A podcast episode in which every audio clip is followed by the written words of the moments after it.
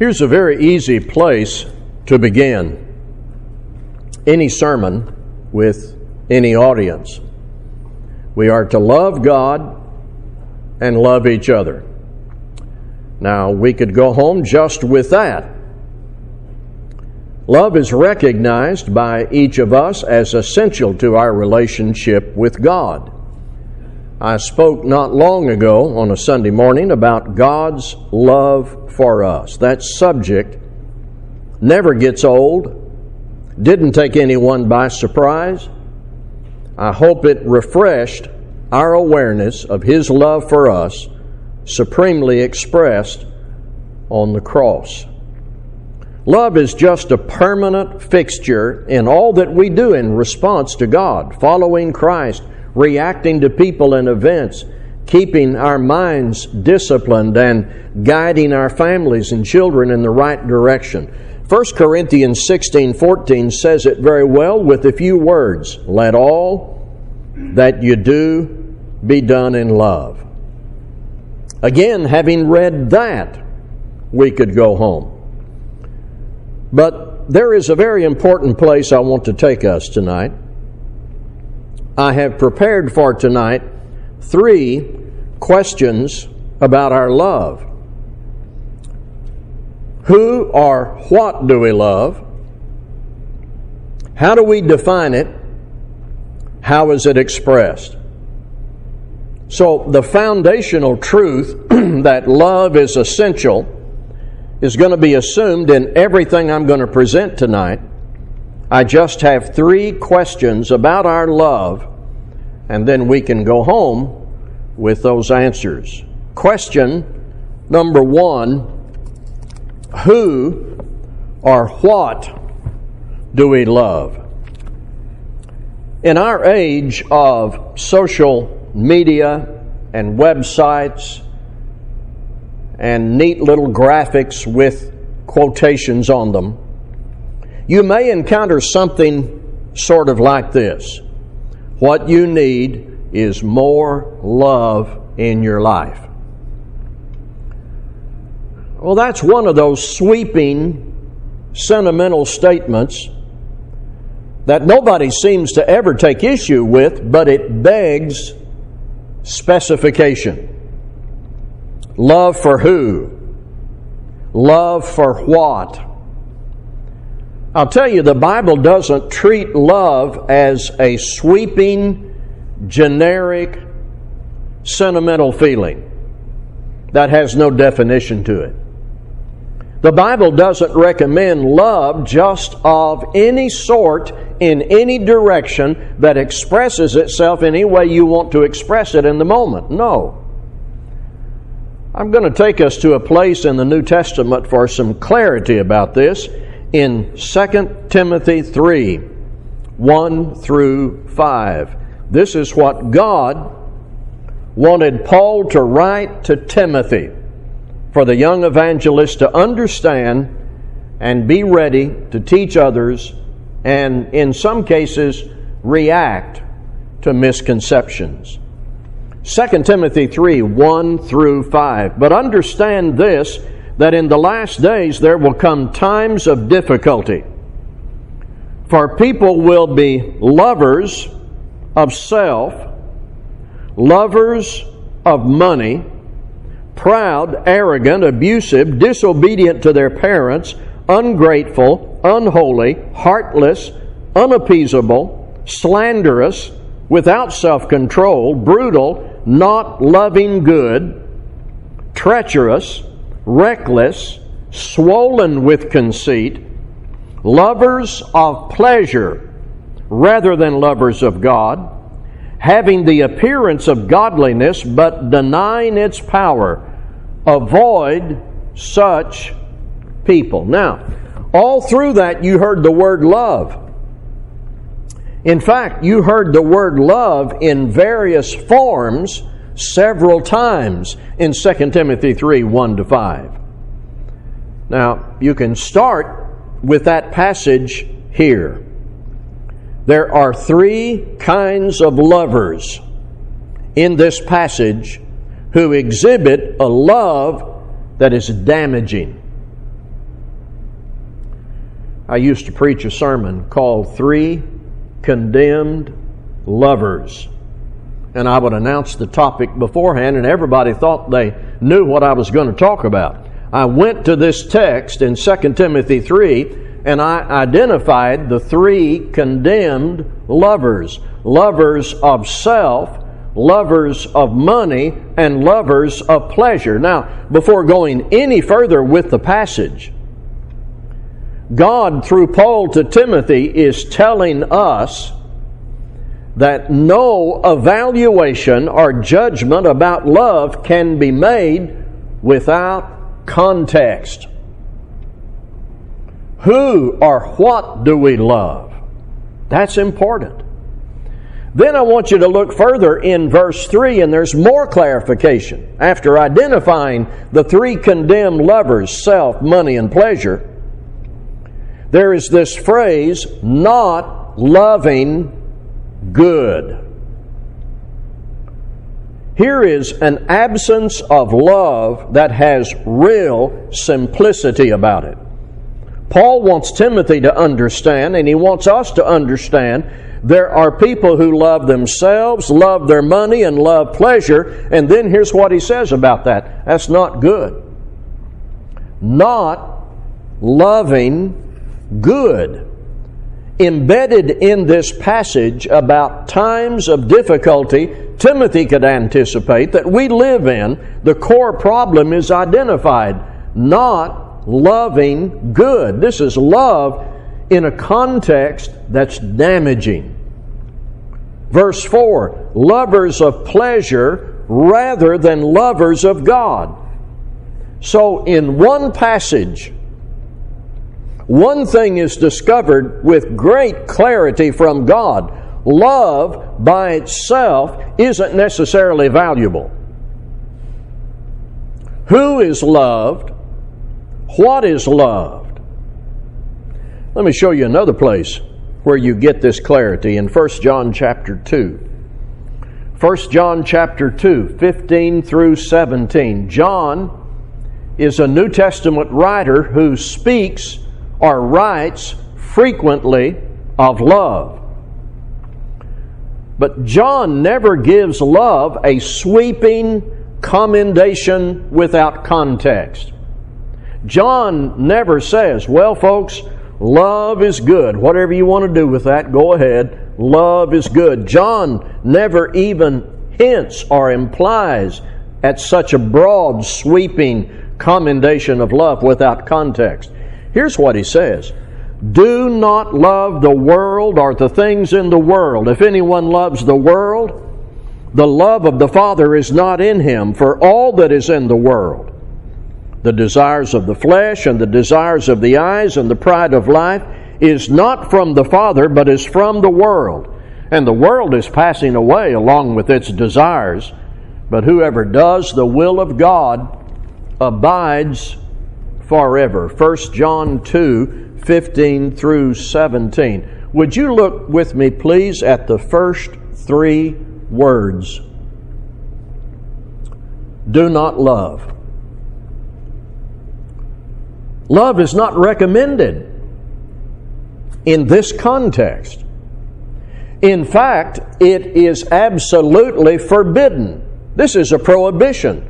When you read and study the Bible and you see the words do not, you call that a prohibition. Don't do this. Don't go there. Don't have this attitude. Love is not recommended in 1 John 2:15 it is forbidden when directed to this world and the things of this world. Then, where, John, do I direct my love? You can turn one or two pages and see John say in 1 John 5 and verse 2 love God and keep His commandments. So there is a category or a context where love is forbidden. And then in 1 John 5 and verse 2, there's a category or context where love is absolutely required of us. And its expression love God and keep His commandments. So, here is a question that Scripture endorses. Who or what do we love? Before we ramp up our excitement about some sort of general, universal sentiment called love, who or what do we love? Love is not commended without qualification and direction. Love God. Love one another. Love the Word. Love your neighbor. It should be easy for us to say these things. And do you hear what we're saying? We're saying something that has specification to it from God. To say to ourselves and to others, I love God, I love Christ, the Word, I love my neighbors, I love my brethren. These should be the objects of love that we live by day after day and year after year. There is no sweeping, unqualified endorsement of love in the Bible that would be personally defined by desire and attachment to the world. There is nothing like just love. As so many song lyrics announced in the 60s. Just love, no matter who or what. Not in the Bible. There is context, there's specification from God regarding who or what we love. Number two, how do we define love?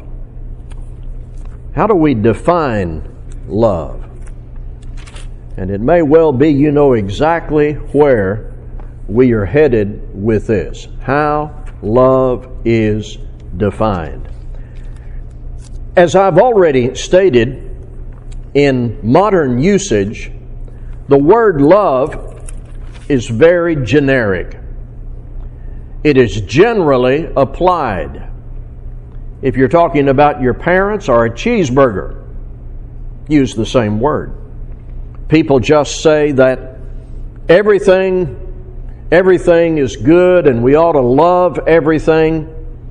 All the foolish talk we hear about gender and sexual identity that's a sweeping recommendation of love as it is defined by lust or by individual desire. Love in any direction in our society is recommended according to any self interest that you want to have, any passion, widely accepted. The message in the current trending culture is love anyone, anyway, anytime.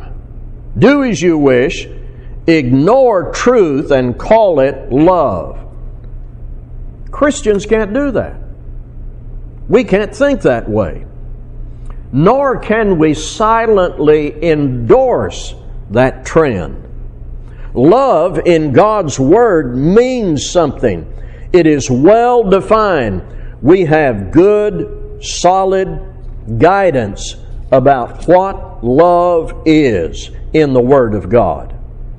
I hope in our understanding about love and our conversations and our conduct, we never get away from this passage in 1 Corinthians 13. The context is Paul is responding to chaos in a local church. They were a mess. They were divided, disorderly, destructive. Even in their use of gifts, God imparted to them back in that era. Even in what they call the Lord's Supper, they were guilty of boasting and pride and disorder. Paul says they were carnal. So much of 1 Corinthians is what could be called remedial instruction. Here is the remedy from God about all your difficulty. Here's your problem as God has defined it and here's the remedy. And here's part of this. In 1 Corinthians chapter 13. If I speak in the tongues of men and of angels but have not love, I am a noisy gong or a clanging cymbal. And if I have prophetic powers and understand all mysteries and all knowledge, and if I have all faith so as to remove mountains but have not love, I am nothing. If I give away all I have, and if I deliver my body to be burned, but have not love, I gain nothing. Love is patient and kind. Love does not envy or boast. It is not arrogant or rude. It does not insist on its own way. It is not irritable or resentful. It does not rejoice at wrongdoing, but rejoices with the truth, bears all things, believes all things, hopes all things, endures all things. I remember exactly the day when the full impact and value of this passage came to me. We lived in Kansas for about nine years. I was preaching for a local church just outside of Wichita. And we had a man there for a gospel meeting who stayed in our home. His name was Yater Tant, the son of the legendary J.D. Tant, who, by the way, at one time did some preaching here in the valley, 30s and 40s, I think. So this was J.D. Tant's son, Yater Tant, who was very well known then. And Yater stayed with us during that meeting, and during the week, I asked him to meet with a married couple just about to fall apart, having great difficulty. And he agreed, and the married couple agreed. And they came to the house, and I was present. And we sat around the kitchen table and they laid out all their conflicts and their resentments and their issues. And Brother Tant listened patiently, didn't say anything. And they finally shut up. And Brother Tant had them open to this passage. And he read it. He read it well. And then he said to the husband, Now, I want you to read it out loud, but where you see the word love, I want you to put your name in. Well, in a very halting, embarrassed, emotional reading, the husband got through it, and we were all silent for a few minutes. And then Brother Tant just turned and looked at the wife and she knew what she was supposed to do. And she started reading this passage with her name where the word love is. And the emotion of that moment, I still remember today. Changes were made in their relationship. See, it isn't just love in some sort of generic, sweeping way. It is love as God specifically defines it, which brings me to our third question about love. How is it expressed? I'm going to go back to John's writings, this time in 1 John chapter 3. I mentioned earlier that John has a lot to say about love, but always with very good direction and context and specification. I want you to listen to this in 1 John 3 17 and 18. If anyone has the world's goods and sees his brother in need, yet closes his heart against him, how does God's love abide in him? Little children, let us not love in word or talk, but in deed and in truth. 1 John 3 17 and 18. John isn't concerned with something that is just said or claimed or spoken but not lived. Remember what he said in 1 John chapter 1 verse 6. He said, "If we say that we have fellowship with him while we walk in darkness, we lie and do not practice the truth." John doesn't let us get by with just verbal professions, just saying something. Making a claim that isn't expressed by conduct. So here in chapter 3, 17 and 18, as it pertains to love as God defines it, it must find expression in our conduct. How can we claim that the love of God abides in us when we are not responsive to needs that we have the ability to meet? That ought to be met, genuine needs, and we have the ability. It might be said like this John is not demanding that the poor help the poor though in some ways they can and should. He is saying those who have resources, in fact, he says the world's goods, and yet they do not respond to a legitimate need of a brother, how can they claim brotherly love? And that leads John to make the point that genuine love finds expression in behavior, in what we do. He does the same thing in the passage I brought up earlier in 1 John 5 2. Love God and keep His commandments.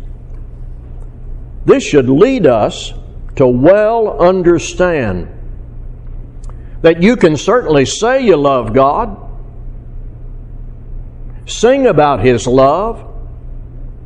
I can stand up here and preach about His love. I can write about His love and all of that. But that love isn't genuine unless it finds expression in our daily conduct. I think all of this is an important reminder to every one of us that the biblical concept of love is clear and strong with specification. Who or what do I love? What definition of love do I hold to? Can I read 1 Corinthians 13 4 to 7 and stand in front of the mirror and put my name in there? And what does the love that I claim, or how does the love that I claim find expression in my life day after day? These questions are good and they can help me and help you with specific self examination. Let all that you do be done in love. Let's be standing as we sing.